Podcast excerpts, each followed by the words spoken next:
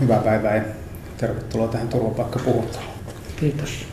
Minun nimeni on Mikko Huhtala ja toimin maahanmuuttoviraston edustajana ja suoritin tämän puhuttelun. Hauska tutustua. Samoin kiitos.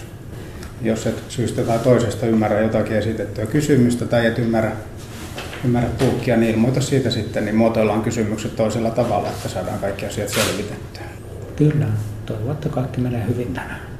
Päivän kulusta sen verran, että tarkistetaan vielä, että henkilötietosi on kirjattu oikein ja perustuu sinun Irakin henkilökortti- ja kansalaisuustodistukseen. Mutta on jotakin tarkentavia kysymyksiä, minkä jälkeen sitten käydään läpi sinun turvapaikkaperusteesi.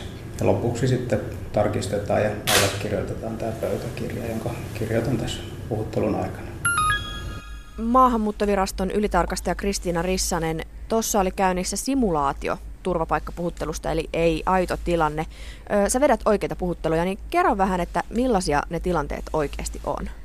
Ö, eli puhuttelu voi kestää minimissään ehkä noin tunnin, tai se voi olla useamman päivänkin mittainen, ja siellä käydään läpi ne perusteet, joihin hakija vetoaa siinä turvapaikkahakemuksessaan. Eli hän voi omin sanoin kertoa siitä, minkä vuoksi hän on lähtenyt kotimaastaan.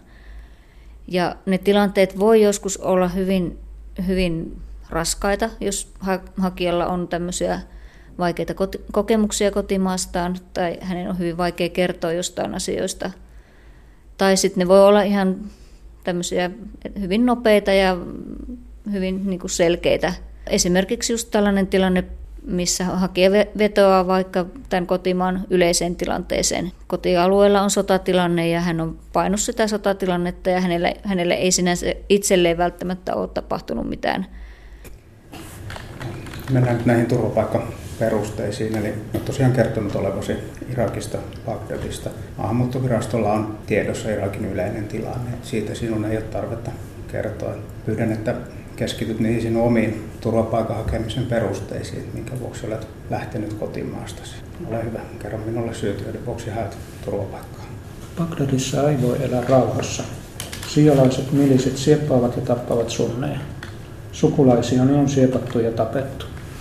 Isäni pelkäsi, että seuraavaksi on meidän perheemme vuoro. Kaksi sedän poikaa tapettiin.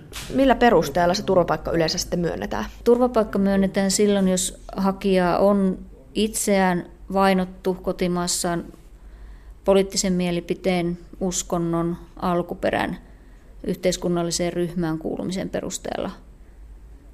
Eli tämä on niin kuin lyhykäisyydessään se turvapaikan myöntämisen peruste, mutta, mutta tota, siihen liittyy tietysti sitten monta muutakin asiaa. Mm, niin kuin mitä?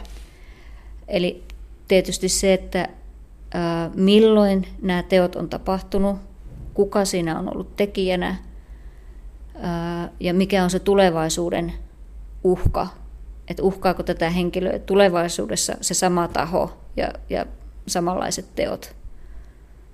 Eli turvapaikkaa ei myönnetä palkintona menneistä kärsimyksistä, vaan, vaan turvapaikka tavallaan on myönnetään sillä perusteella, ettei hakija tulevaisuudessa joutuisi vainotuksi kotimaassaan. No miten hakija voi todistaa sen, että hän on ollut poliittisen tai uskonnollisen vainon uhri? Tai että se pelko on tulevaisuudessa olemassa? No tietenkin hän kertoo itse omin sanoin siitä tilanteestaan ja sit meillä on maatietoa tämän maan, maan tilanteesta, eli me peilaamme sitten tätä meillä olevaa niin kuin maatietoa siihen hakijan kertomukseen ja katsotaan, että täsmääkö nämä. No mitkä on yleisimmät syyt, että, että sitä turvapaikkahakemusta ei hyväksytä?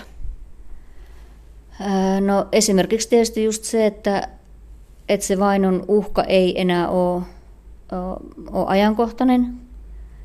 Tai sitten henkilö voi saada kotimaansa viranomaisilta suojelua – tai hän voi siellä maassa siirtyä jollekin turvalliselle alueelle